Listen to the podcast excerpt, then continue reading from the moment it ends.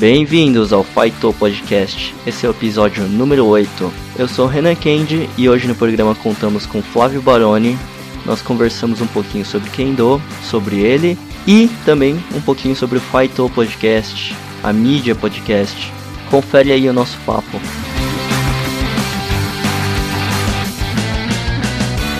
Galera, se vocês estão gostando do podcast, sabe que nós temos o site faitopodcast.blogspot.com.br Críticas e sugestões faitopodcast.gmail.com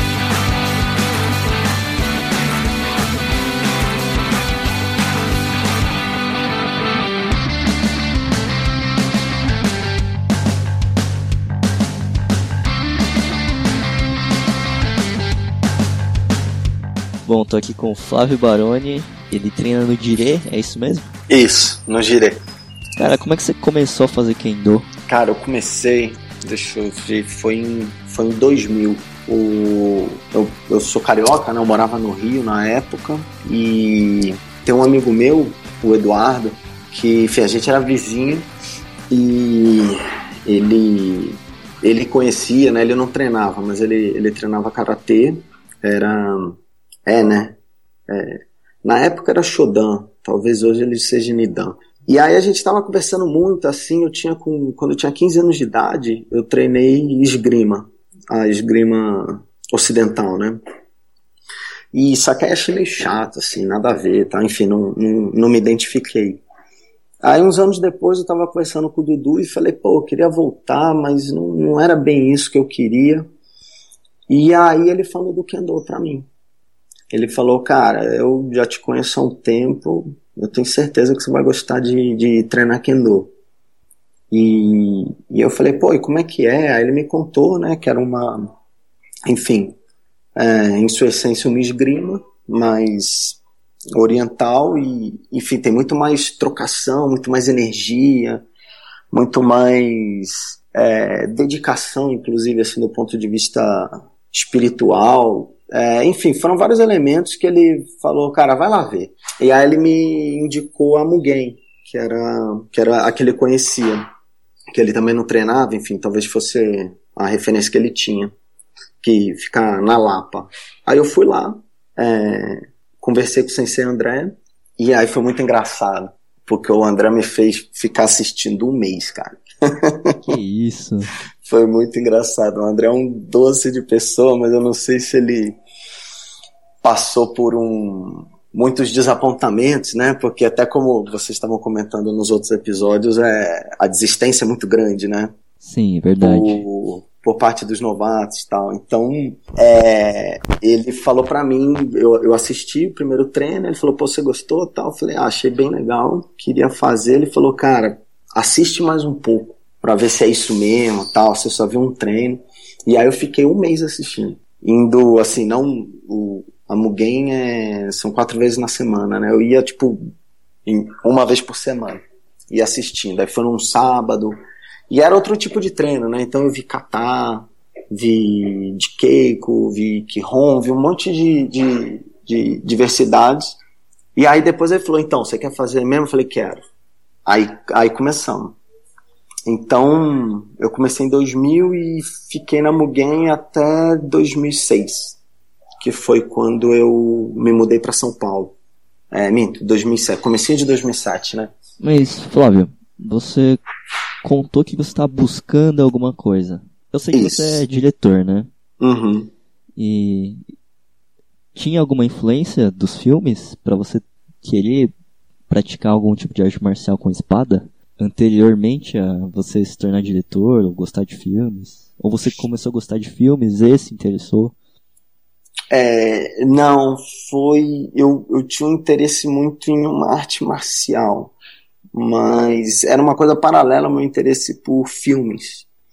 Inclusive, nesse ponto, o Kendo me, me levou para o universo japonês, que eu conhecia muito pouco fiquei fascinado, então comecei a estudar muito, comecei a ler, eu comecei a, a consumir muito conteúdo e naturalmente foi abrindo um leque para mim. E aí que eu, enfim, sempre é, gostei de filmes e adoro cinema e comecei a olhar o cinema japonês, que eu conhecia muito pouco. Comecei a conhecer depois que eu treinei Kendo. E hoje é um, enfim, é um dos meus cinemas favoritos, Kurosawa, meu diretor favorito, enfim, tem. E aí também comecei a enxergar muita assim, não só procurava assistir os filmes do Kurosawa, por exemplo, pelo olhar cinematográfico, mas também por uma abordagem de, ah, de como ele lidava, como coreografava as lutas, enfim, eu comecei também a, a ter uma inclinação, né, por, por estudar isso. É, e hoje é uma coisa que eu gosto muito. Assim, eu vejo alguns filmes e, e tento decupar como estão coreografando, como que, que, que tipo de, de não só de técnica, mas de sentimento, né, de verdade que a cena te dá quando você vê uma luta, tal. E isso veio depois que eu comecei a treinar kendo, na real. Eu acho que acabou o gosto pelas coisas acabou se misturando. Daí você veio para São Paulo e é, então como é que você aí descobriu o dirê? Ou por que É, você está no dirê? Então foi uma história.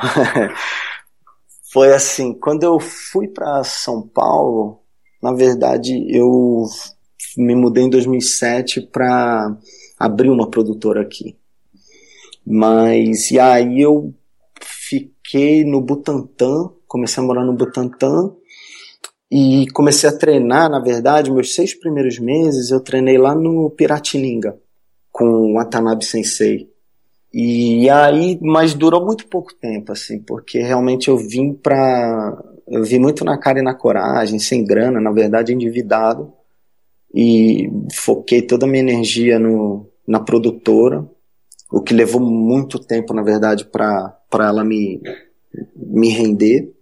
E a consequência disso foi, acho que não só pela demanda, mas muito mais por uma falta de disciplina minha, ou talvez por priorizar demais querer empreender o meu negócio, eu parei de treinar. E aí eu fiquei, é, 2007, 8, 9, 10, eu fiquei cinco anos sem treinar. Então, na verdade, foi quase o tempo que eu treinei, né? Eu treinei seis anos no Rio, depois eu fiquei cinco sem treinar.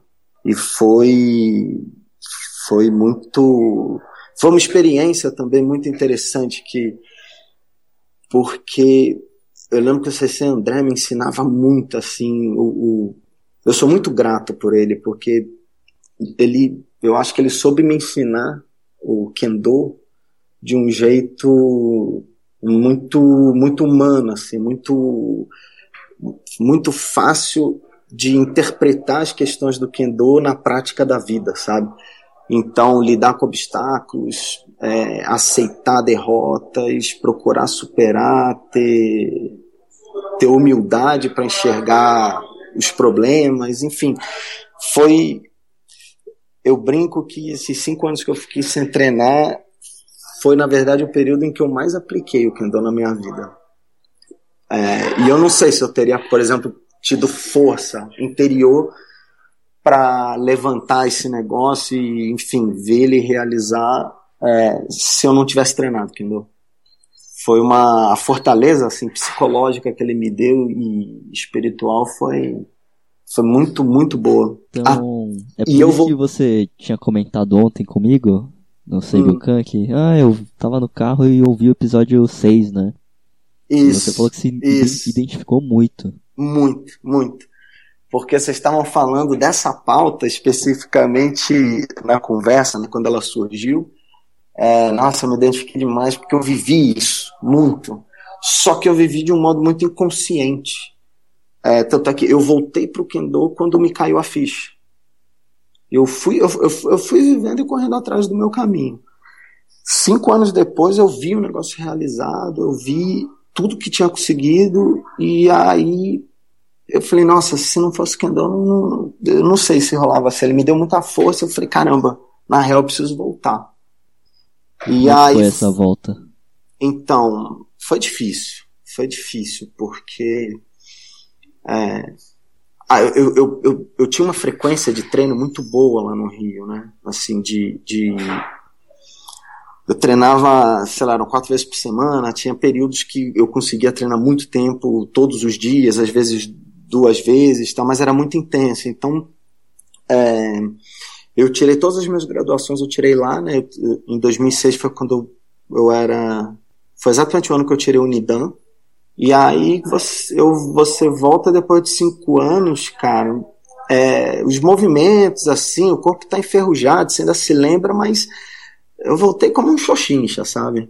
Era muito, assim, tava muito travado, só que a cabeça ainda lembrava das coisas, então é, a cobrança interna, eu comigo mesmo, era muito forte, porque eu sabia que eu é, sabia mais do que estava fazendo, e, mas também tinha que respeitar todo um processo para o corpo se readaptar de novo, né? Treinar, treinar, para, enfim, é, redescobrir a técnica. E, e aí no Girê, é, eu descobri, eu entrei no site da CBK, aí eu vi os dojos e, e o Girê era o que ficava mais perto da minha produtora. Então isso para mim otimizava muito. Daí eu fui lá. Na época era também no Bom Retiro. É, então, minha produtora ficava na Vila Leopoldina. Então era, era rápido, eu só pegava marginal e, e conseguiria estar tá lá mais fácil. Tu lembra do primeiro treino lá? Lembro. Porque, meu, é, eles são, em sua maioria, coreanos, né? Se não é. todos. Porque é um é. bairro, o Bom Retiro é um reduto de coreanos. É, total. Como é que foi a experiência? Isso foi engraçado. Porque imagina, o meu contato com coreano até então acho que tinha sido nenhum. É, enfim, a, a, de cara a primeira coisa já era o vocabulário, né? Contar até 10 é diferente. Né? Nossa, né? é. Até agora, se eu sei, acho que eu sei até 8. Ah, 9 ou 10 eu dou uma improvisada.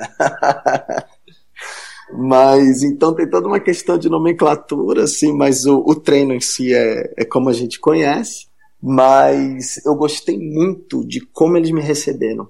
Isso, isso me, me pegou muito, sabe? É, é, um, é um dojo pequeno, é, eles são muito, ah, são muito amigáveis, assim, são muito, foram muito legais. Assim, o Bo me recebeu, assistiu o treino, aí me convidou, eu fui, assim, eu fui, eu fui muito acolhido. E, e aí eu, eu fiquei com um carinho muito grande, assim. Eu falei, nossa, eu acho que é aqui. Tanto é que, na real, hoje eu nem tenho mais minha produtora, né? Eu já estou em outro lugar, estou trabalhando na Vila Olímpia, então se for ver, eu estou bem longe agora do, do Dirê. É, se for partir da minha primeira decisão, que foi geográfica, né? Mas eu não. Mas ali ficou minha casa. Né? Então. É, agora eu gosto muito, enfim, adorei conhecer os coreanos e ter mais contato. Enfim, foi, foi um vínculo né, que se construiu e foi muito bom.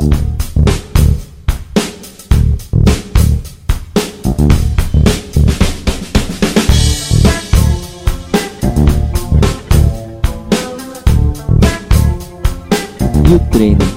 Foi igual? Diferente? Falando do treino, né? Do meu primeiro treino lá, eu lembro claramente como eu levei esporro como expor assim de cobrança, né? Deixa eu até falar melhor assim, mas como eu fui cobrado, porque tava muito ruim, né? Tava tudo ruim, tudo ruim. É, corpo, espírito, enfim, posicionamento de pé e e aí foi duro, foi bem duro, mas é isso aí, né? Vamos tentando. Um dia, cada treino, um passo para frente, vai crescendo e, e pouco a pouco a gente vai, vai vai evoluindo. Assim. Foi, foi para mim foi um recomeço muito forte. E só que eu acho que a casa também não sei, me acolheu tão bem que fez esse recomeço ser, ser gostoso. É, sempre... Sofrido com cobrança, mas também gostoso quando você vê resposta, né? Quando você começa a responder a isso. E sempre após os treinos rolava aquela saidinha? Sempre, sempre. Ah. Isso eu acho muito legal. Esse ritual que, de confraternização pós-treino, é, é, eu acho muito importante. Conecta. Você já, tá, você já tá no Bom Retiro e eles te levam para uns bares bem diferentes, né? Super, cara. Nossa, a primeira vez que eles me levaram no Pojan, que era um, um bar coreano, e eu não conhecia nada, nunca tinha comido comida coreana. Achei uma delícia. Assim, eu adorei. É um, Inclusive já voltei lá outras vezes, levando uns amigos meus para apresentar. porque achei a comida deliciosa. E, é, na real, é, criou uma relação tão, tão legal com a cultura que em 2014, é, dois anos atrás, eu, eu fui para Seul. E, e fui para lá, Ah, enfim. já- eu juntei duas coisas. Eu fui Hum. para lá para porque um, um filme meu tinha sido selecionado para o Festival de, de Cinema Infantil de Seul. E aí eu aproveitei e falei, nossa, eu vou acompanhar o filme, que o, o festival me dava a estadia. E aí já emendei em uma semana de férias. Entendi. E foi. Foi. Nossa, foi, foi legal pra caramba, assim, porque você também já tá um pouco mais acostumado. Eu tive problema nenhum com comida, adorei. É, era, era legal, assim, a- agradecia, né, Kamsamida pra, pra eles. Lembro que o pessoal do festival ficava, pô, você, você conhece um pouco do, do- da Coreia tal. Daí eu falei pra eles do, do dojo, do dire. É, enfim, é uma cultura que eu não conhecia nada e aprendi a gostar muito. Bacana. É. Ahn, quer falar o seu filme aí? Que foi selecionado? Fazer uns jabás? É, esse, esse filme já foi lançado. Ele, ele, ele, é, um, ele é um curta que eu, eu ganhei um prêmio aqui da Secretaria de Cultura do, do, de São Paulo, que é, eles premiam, eles selecionam 10 roteiros, aí premiam e dão um, uma grana para você fazer o filme. Aí em cima desse prêmio eu fiz esse curta, que era um, um filme de terror infantil, e ele, assim, para criança de 6 a 8 anos, né? Então é um terror muito ingênuo. Assim, a atmosfera, o filme é escuro, o som, mas é uma. E era uma releitura do Bicho Papão. Isso foi muito legal, porque, assim, na verdade, ele é um, é um, é um arquétipo muito comum em várias culturas, né? E era uma coisa que eu tinha muito nervosismo, e quando eu passei o filme em Seul, foi o lugar que eu fiquei mais tenso, porque a gente passou esse filme é, no Canadá, nos Estados Unidos, na França, em vários lugares, mas to todos eram do Ocidente. Então, a primeira vez que eu estava mandando o filme para o Oriente, um filme falado em português, aí eles fizeram a legenda para coreano, é, mas imagina, né, crianças vendo o filme legendado num, numa atmosfera, numa coisa assim que, que não se parece em nada, né, com...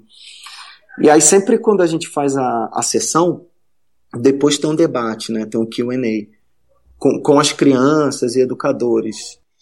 Então, é, a julgar pelas perguntas, né, que elas fizeram, era, era uma coisa muito, elas tinham entendido o significado do filme, essa que é uma relação, uma história de amizade entre dois garotos, um cadeirante, um primo de segundo grau, que vai passar um feriado no sítio, eles vão passar um feriado no sítio juntos e não se conhecem, né? E lá eles, eles têm uma relação com, com esse monstro, que a todo momento ele se nutre do medo deles, então ele precisa alimentar, então precisa ser assustador, mas ao mesmo tempo tem uma quebra quando os, os garotos entendem que esse medo ele é necessário.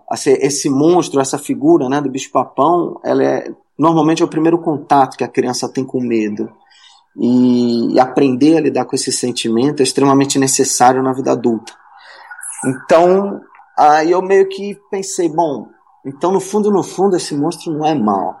Ele está ali para ajudar essas crianças, mas é que ele, ele, o jeito dele é ser mal.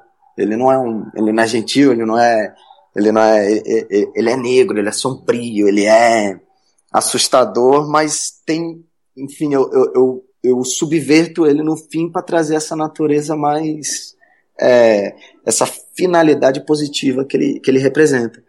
Então eu tinha muito medo de como as crianças lá em Seul iam entender isso. E foi, foi total, foi perfeito, assim, elas, é, inclusive uma professora me falou que eles têm um bicho papão lá, eu não lembro agora o nome. Depois a gente pode até procurar no Google, que deve ser fácil de achar. Mas eles têm essa figura também, né? Então isso é um arquétipo de fato universal e, e ter visto isso na prática, né? Crianças de 6, 7 anos vendo um filme brasileiro é, e no fim é, entendendo. Com, com, certeza várias coisas devem ter passado e elas não, não devem ter pego. Até é, por ler legenda. Elas conseguiam. É, legenda, né? Como é. elas estavam lendo aquilo. Exato. Só que o, a essência da história elas pegaram. E isso, isso eu achei muito interessante. É, para um diretor, um diretor isso deve ser bem bacana, né? É. A sua linguagem foi universal. Todo mundo entendeu a mensagem. Foi. E eu suava muito de nervoso. Eu suava muito, porque eu falei, nossa, eu vim até aqui, e se esse pessoal não entender nada, né? O que, que eu vou falar depois? Vai ter o QA, eu vou falar o quê? e foi, vai, foi massa, assim, foi, foi realmente uma surpresa muito boa. Mas aí foi isso, assim, já foi, foi em 2014, o filme foi lançado em 2013, na real. Esse foi um dos últimos festivais que ele passou. E agora ele já enfim, eu já estou é, me preparando para fazer o próximo.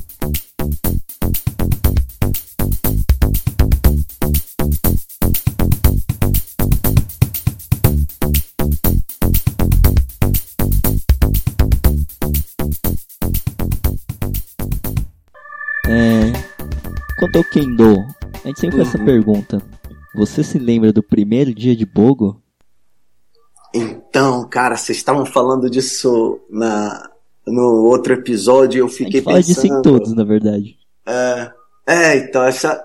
Eu, pra ser bem honesto, eu me lembro pouco. Foi em 2000, né? Foi seis meses depois que eu comecei a treinar. Eu me lembro porque assim, era muito quente lá no. Bom, o Rio é quente pra caramba e era muito quente lá o nosso dojo. É, então, Algumas coisas que eu me lembro era o calor do meio, o sufoco e, e, o tenogui que caía no meu olho, cara. O tauro ficava caindo no meu olho e era, nossa. E eu tentava lutar, tentava, eu não conseguia me virar com aquilo. Falei, nossa, oh. ele caiu. Teve um dado momento que ele cobriu, assim, eu fiquei caolho, né? Fiquei tipo uma, uma parte do tempo caolho. Aí o Sensei André percebeu, ele enfiou a mão por trás assim, puxou para subir. É, isso, inclusive, foi. Eu, demorei alguns meses para me entender com, com, com o Tenogui. É, mas eu me lembro, assim, eu tenho essa memória do Tenogui, o, o sufoco do bem. Pouca coisa, eu confesso. Isso foi há 16 anos atrás, né, quase, né, 15 anos e meio, então faz tempo. Não, me lembro pouco, assim. É, talvez eu deva perguntar pro Sensei André, se ele se lembra. É. Eu, me, eu me lembro bem do meu primeiro Pô, campeonato. Esse eu me lembro bem. Porque era assim, a gente saía do Rio, né? Era meio, era meio pesado. A gente pegava um ônibus, aí chegava às seis da manhã no, no, na rodoviária e ia direto. Mas nesse era um campeonato no Bunkyo. Foi a primeira vez que eu tinha ido lá. E eu, eu já estava em São Paulo não me lembro o que, que eu estava fazendo. Foi, foi em 2001. Tá, acho que eu estava em algum evento de cinema, alguma coisa assim. Daí ia ter o campeonato, eu confirmei, falei para você, não, eu vou, já vou estar tá lá em São Paulo. Só que aí não foi ninguém da, da Mugen. E, e nossa, eu era, imagina, eu tinha um ano de treino e nunca tinha participado de um torneio. Aí, aí na hora de perfilar, ficou eu lá. então, assim, isso eu me lembro muito. Isso tá muito vivo, meu. Eu lembro como eu fiquei nervoso com vergonha. Foi muito engraçado. Caraca, só tinha você? Só. Mas, vamos aí, eu, eu perdi minha primeira luta, não lembro. Acho que era alguém do Bunkyo. E aí, mas aí fiquei lá, né? Fiquei assistindo, porque não, não. Enfim, era a primeira vez que eu tava vendo. Então, eu perdi a primeira luta e fiquei lá. Passei o torneio lá vendo, entendendo as quadras, né? Os, os enfim, vendo os ipons. Para mim era tudo novo. Então, é, eu me lembro muito bem desse torneio. Porque foi muito educativo, assim, foi muito, muita informação para mim um dia. Foi depois, bem legal. Depois do torneio, rolou alguma coisa? Só voltaram pra casa? Foi isso? Sim, Aí voltei. É... E aí voltei. Aí na segunda fui pro treino e falei, pô, vocês não foram tal. E realmente o, o André, ele. Esse André, ele trabalha na Petrobras, ele sempre viajou muito, né? a trabalho. Então, volta e meia ele tinha uns contratempos assim e, e, e não ficava disponível mesmo. E a galera, enfim, a galera tava na faculdade, não lembro porquê, mas foram se enrolando e não, acabou que não foi ninguém. Mas aí eu contei, né? Contei, falei, pô, mas eu fui, aí contei do, do, do que eu vi, do que eu entendi observando. É, e foi, foi, foi bem legal.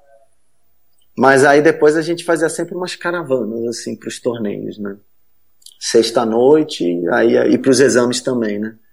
Sexta-noite, chegava seis da manhã e ia, aí ia direto. Era divertido. Ô Flávio. Hum. Eu não sei se você ouviu o episódio 4, Exames ah. e Campeonatos. Sim. Você, ouvi. Lembra, você tem uma hora que eu cito você. Tá lembrado? Não. Não tá? Acho que eu tô contando uhum. como é que foi o primeiro campeonato de Kendo que eu fiz uhum. na minha volta.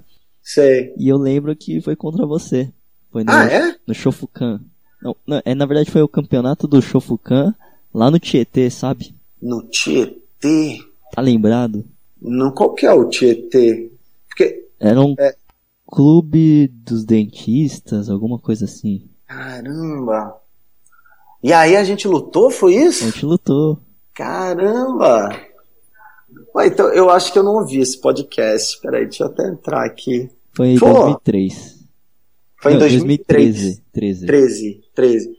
Ah, porque eu me lembrava, em 2013, é, teve o brasileiro, teve o do Suzano, teve mais um, é verdade. Ó. Oh, Nossa, vou pegar esse podcast, mas me conta aí então, como é que... Mas talvez eu esteja meio enganado se eu coloquei na ah. edição o seu nome. Porque na, na, quando eu tava contando a história, eu falei, ah, eu lutei com. O primeiro cara que eu lutei foi o Flávio Baroni. Inclusive, ele deve estar escutando. Agora eu tô, tô em dúvida se eu coloquei ou não na edição. É, então, que eu acho que eu. É, porque eu, eu ia guardar. Mas, eu enfim, acho que eu não ouvi, mas. Deixa eu ver. Ó, oh, o campeonato de exames. Não, mas eu acho que eu não ouvi esse podcast. Acho que eu ouvi direto o 5 e o 6. Acho que foi isso também. Pô, vou ouvir, que massa. E aí. Nossa, eu não me lembrava. Aí a gente lutou. Isso, é. Eu acho que você acertou um cotê assim de primeira. É, com certeza eu perdi. é, aí eu com 1 a 0 para você, eu encaixei um Caixidô, aí foi pro pra prorrogação e acabou o tempo. Aí acabou sendo decisão dos juízes. Foi decisão hum. de, dividida, né? Duas para mim e uma para você. Hum, nossa, velho, cara, se bobear, eu vou procurar, se eu achar eu te mando, aí você pode publicar. Porque o, o, o Bo filmava muito as nossas lutas. Inclusive, se bobear, a gente tem essa luta filmada. Inclu, inclusive, eu tava até procurando essa luta outro, outro dia. Eu sei que eu tenho um pedacinho assim no, no Instagram, mas a luta inteira eu não tenho. Tava até procurando, não achei. Caramba! É... Não, eu, vou, eu depois vou procurar. E se eu achar, eu te mando, porque, porque o, a gente filmava. E eu lembro que o Bo postava no, no YouTube oh, para depois a gente ver oh, tal. Depois me mande. É, eu vou procurar. Nossa, cara. Foi é 2013, muito, né? É muito tosco. A lutinha é muito tosca. Não, imagino. Nossa. Vou fazer o quê? Um ano que eu tinha voltado. Tá muito ruim os dois, assim. tá horrível. Nossa, pô, mas legal, vai ser legal rever isso. Que maneiro!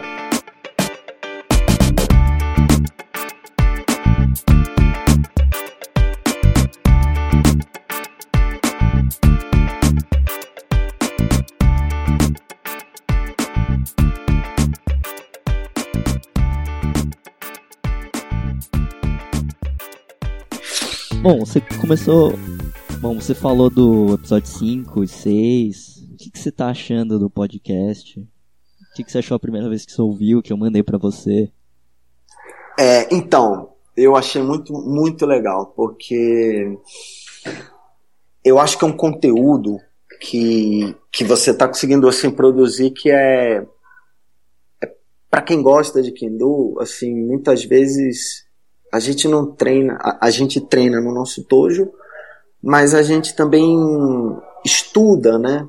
Então, ver vídeo sobre isso, ler sobre isso, É, e esse podcast é, um, é um para mim, pelo menos, eu vejo como um ótimo conteúdo, porque ele se torna prático. Eu, eu pelo menos, estou ouvindo sempre no carro, né?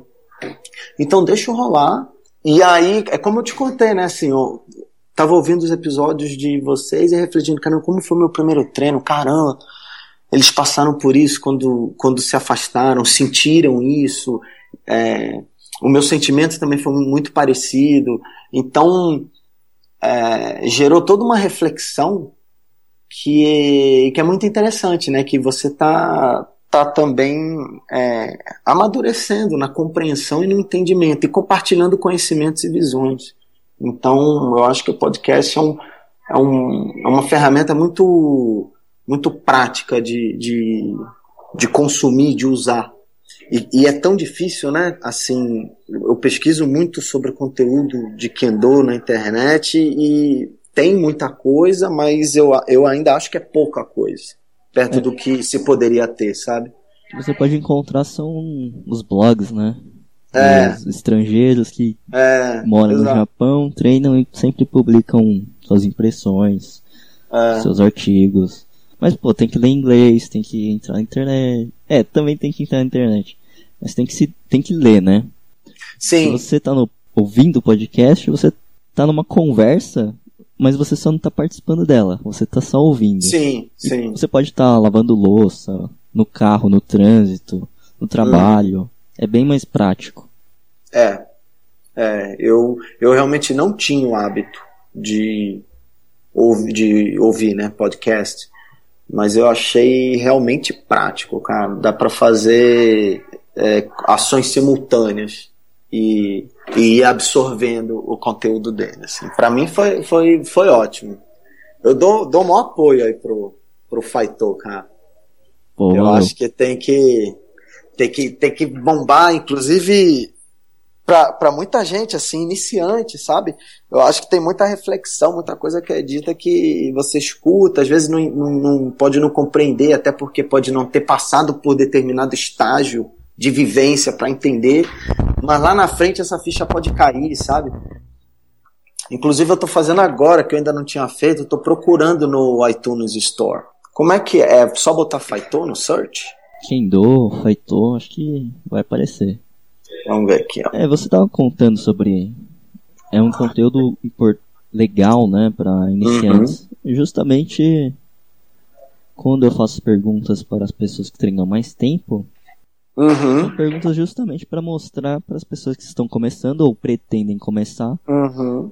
como é a visão de quem já treina mais tempo e os percalços pelos é. quais eles passaram. É. Eu acho, ou seja, dividir uma experiência, isso eu acho que é muito válido. É bem isso é muito válido. de ler, né? Ler é. algo. É. Quando você ouve a pessoa contando, fica muito mais impactante, ao meu ver. Sim. E também. É, é, como é que eu vou dizer? Isso tem. Isso é muito humano, né? Assim, você tem. A, é, o poder da palavra, né? A palavra traduz um pouco a gente. Você também, quando você lê um texto, você acha super importante porque é um momento de também de reflexão e a sua interpretação daquelas palavras. Mas ouvir é, o discurso oral ele tem a sua força porque ele humaniza né, aquele discurso por quem está falando. E isso vai, vai, vai de, em todas as esferas, né? A personalidade, o jeito, tom de voz, a, a, a até as pausas. Mas é, o discurso oral tem sua força, né? Inclusive, durante muito tempo na nossa história da humanidade, foi a principal forma de transmitir conhecimento. É, as pessoas deviam se juntar em volta das fogueiras é. e conversar, né? É, imagina. Quase ninguém sabia ler e escrever. Então, os conhecimentos se, se transmitiam pela oralidade. Assim, isso tem força mesmo. Eu, eu é, acho que é, um, é uma ferramenta útil. E o podcast dá para, enfim, a gente já usa a nossa, nossa interface moderna e consegue é, disseminar isso com mais facilidade, né? E aí, achou no, no iTunes? Achei. Oh, bacana. É, tá aqui. Inclusive, o primeiro tá com popularidade máxima. É. É que eu que escutei. Mas eu não tenho como é, botar no, no ranking.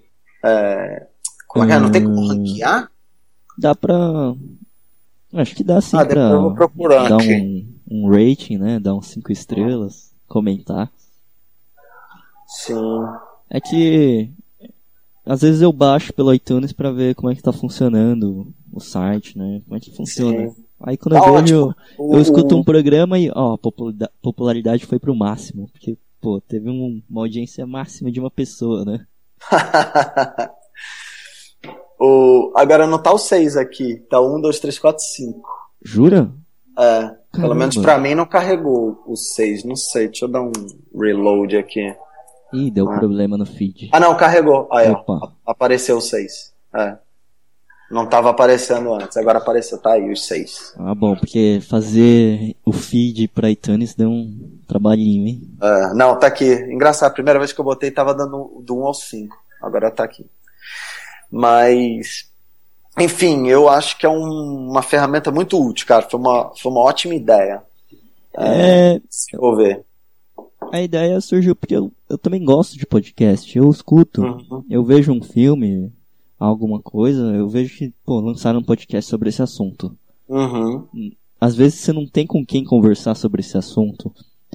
E aí você baixa um podcast e vê pessoas falando sobre aquele assunto que você tá na vibe no momento, né? É, Isso é muito bacana. sim. E você também curte muito pesquisar sobre Kendo, não?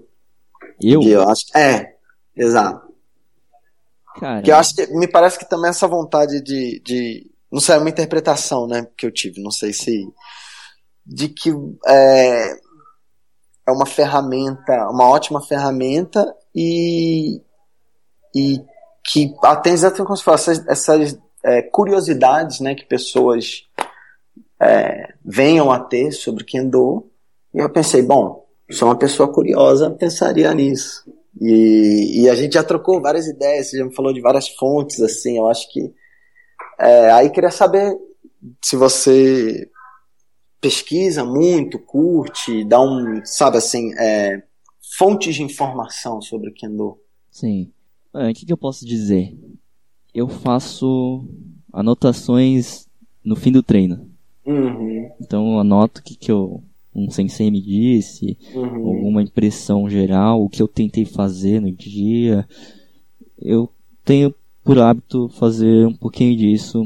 Não estou fazendo todo o treino, uhum. mas eu já tenho isso. Gosto de frisar os pontos relevantes. Isso é Além legal. disso, eu acho que o podcast é tem uma importância, porque eu vou... meu objetivo é trazer pessoas, né, de Claro. diversos lugares, experiências, treinam pouco, que treinam bastante, e também aprender com elas. Aham. Ser um catalisador, né? Você não precisa Claro. ir no treino para aprender, estar lá diariamente, apesar de que isso realmente é muito importante, né? A prática. Mas É. essa conversa no fim do treino também é muito valiosa. Muito, muito. E muito esclarecedora. Sabe? Muitas vezes é uma. Eu aprendi muito conversando com senpais, senseis. É, é uma dica, é uma. Às vezes tem É aquela um- sacada que você não vai ter em anos de treino, né? É, Mas, pô, é só ir lá, sentar no, na mesa, trocar uma ideia. é, exato. Nossa, E- isso é muito bom. Inclusive, ontem, né? Eu tava Ah. pesquisando assuntos para a pauta. Ah, E eu tava vendo alguns blogs de Kendo. E eu acabo lendo, né? Então também é uma fonte de informação. Você lê alguma coisa a respeito. Pra depois discutir. Uma, uhum. uma ideia que era pegar um, Sim, um post de um blog, né? Que eu tava lendo recentemente era, ah, 50 Como? pontos, 50 pontos importantes segundo sensei fulano de tal, né? uhum. Daí ele vai citando, a gente poderia fazer um programa, né? Ponto número um, fala o que que é e a gente discute. É, realmente isso é relevante, isso é importante? Sim. Qual que é o significado por trás disso? Pô, é legal. É uma forma de gerar, é. gerar conteúdo, né? Isso. Quem doa, gerar conhecimento, quem sabe. É. Gerar uma reflexão em cima disso. Pô, é legal. Tô vendo fazer, aqui esse blog, bem interessante também. Fazer movimento, é. né? É. Se as coisas estão paradas, vão continuar paradas. A, a gente tem que iniciar alguma coisa. É. E, e você, pô, você já podia fazer isso pro próximo podcast, não? É, é tem algumas ideias aí. Algumas envolvem pessoas específicas, né? Claro, claro, sem dúvida. Mas eu penso em chamar pessoas de outros dojos, né? Uhum. Porque ainda você é o primeiro, o primeiro de fora, né? Quem ouve pensa, pô, é o, é o podcast lá dos caras da BK, né? Sim, pô, me sinto honrado. Eu não quero criar essa imagem. Eu é. outras pessoas diferentes. Claro, claro. Não, e é super legal. Compartilhar ideias, né? Compartilhar é. conhecimento. Não, sim, trocar suas experiências de dojo. Acho muito bom. E aí, é, e, e, você está pensando em explorar com que. Você já está pensando em, em, criar uma métrica de frequência de subir esses conteúdos? Atualmente está é, sendo. Pelo menos um por semana, sabe? É, atualmente está sendo um por semana. Que eu, eu particularmente acho importante. É, quando tem uma regularidade, assim, porque quando você começa a, a abrir o teu público, né, de alguma forma você tem que fidelizar ele. E muitas vezes com uma regularidade, né, o cara já já já fica sabendo quando vai lançar, quando vai ter. É a exemplo dos canais no YouTube, né? Muitos é terça e quinta, ou segunda e quarta, tal. Então isso ajuda a fidelizar o público, né? É, a pessoa já acorda aquele dia, hoje é segunda, hoje tem. É, é. Hoje tem programa lá, pô, eu tô entediado, o que será que eles estão falando? Qual vai ser o conteúdo? É assim É, mesmo. não, total. Isso, isso ajuda muito. Nos podcasts também é, é similar, mesma coisa. É, precisa, né? O conteúdo ele, ele, ele tem que ter tem que ter esse planejamento, né? Programação. Apesar de que, por ser um, uma mídia que não tá me retornando nada, é hum. só um hobby. Claro. Às vezes dá um desânimo, né? De produzir, de editar, de publicar. Ah, pô, tô fazendo pra 20 pessoas. É, só pra minha academia eu vi ali. É. Às vezes dá um desânimo, assim. Ah, deixa quieto. é, não, mas não deixa quieto não, isso é legal, mas eu super entendo. Tem, tem coisas que eu, eu faço questão de ter os projetos pessoais, os, os filmes que eu quero fazer que, vamos dizer, não são trabalho, né? Ah, volta e meia eu... Ah, não, não vou fazer isso agora que já tô com meu tempo livre, não vou. Inclusive, quando eu voltei da Coreia, é, eu voltei com um filme em stop motion, né? Só de fotos. É, ainda não terminei ele até agora, já tem dois anos. não, mas vai firme, que é, é bem legal esse projeto de vocês. É bem legal mesmo. E uma coisa que eu achei interessante foi um, um detalhe, mas eu, eu pelo menos achei que achei bom quando aqui no blog você coloca algumas referências do que foi falado, né? Como no caso a luta do, do Yoneda. É, eu acho que isso é bacana também. Ah, isso é padrão de qualquer podcast. Ah, é? Isso é, é. isso é interessante, porque você pode simplesmente se bastar no conteúdo do podcast, ou se você quiser é, se aprofundar em algumas pautas, você tem ali acesso a, ao, ao que foi dito, né? Exato, exato. Então, eu achei isso bom. E, e de Kendo acho que vai, vai ter um monte de coisa pra, pra puxar aí. Inclusive eu vou procurar se o, se o Bo postou a nossa luta. Aí eu te mando. Ixi, isso aí não vai pro ar nem a pau. é, não, mas é pouco pro. Eu não sei nem se ainda tá no ar. Ou, ou... Era quando o Bo era do, do Dire, enfim, faz tempo. Mas, como é que é? Vocês tinham um canal não, não, era o perfil dele, o ah, profile o dele. dele. Ah, é que às vezes ele né? mandava, você tinha torneio, aí ele filmava, ou quando ele lotava eu filmava, sabe? A gente se filmava e depois botava no YouTube e mandava por e-mail, assim, pra galera ver. E aí ficar, pô, nossa, como tava ruim isso. É, sabe? É, pra gente poder se ver de fora. É, isso muito... era, era, era um âmbito bem legal. É, sobre se ver, né? Você É, pensa que você, pô, lutei bem pra caramba. Você se assiste, meu Deus. Que horror, que horror isso aí. pô, então, isso tem direto, né? Eu, eu acho, eu acho um, um recurso interessante. Porque você consegue ver os seus pontos críticos, Exato. falhos, né? E muitas vezes o sensei tá falando, tá falando, e aí parece que você assimilou no plano teórico, mas ainda não conseguiu educar o teu corpo para executar aquilo. E aí, é, cara, muitas vezes eu vejo como lapidar, sabe? Você, vai lapidando, né? O movimento, a técnica. Então, ver te ajuda a entender essa forma, né? Assim, que forma você tá assumindo, que postura você tá tomando, ou você tomou naquele momento, né? E conscientiza mais fácil. Eu acho bem válido. Eu também gosto de me É. ver pra, É, pra corrigir as coisas. é, exato. E aí nessa época com o Bo, a gente fazia bastante, assim, era uma coisa que ele puxava. E depois não, aí ficou meio solto, assim, às vezes filma, às vezes não filma, sabe? Ficou um pouco mais é, do momento. Certo. É, acho que conseguimos esgotar um pouquinho a conversa. É, foi mal, eu acho que eu falei muito mal. Mas eu espero ter Não, ajudado. não, né? falou bem, falou bem. Eu vou editar pouquíssimo. É, mas. Não, e, e tamo aí, cara. Se você precisar de alguma ajuda mesmo, você conta comigo. Se quiser pra ajudar alguma coisa no blog, algum dia se você quiser, sei lá, meter algum vídeo e tal, é, aí, eu ajudo. Aí é Se montar um briefing, sabe? É. Não, eu, te ajudo com o maior prazer. Quiser reunir umas imagens, a gente faz uma. Sei lá, já tem um vídeo do YouTube que você quer postar, mas o vídeo é longo, ou o vídeo não tem tudo. Enfim, é, que eu puder ajudar, se conta comigo. Valeu, Flávio. Tá bom? Então é isso. Fim da conversa. Até amanhã no seminário. É, pode crer. Até amanhã. Falou, Grande cara, um abraço. Tchau, tchau. Tchau.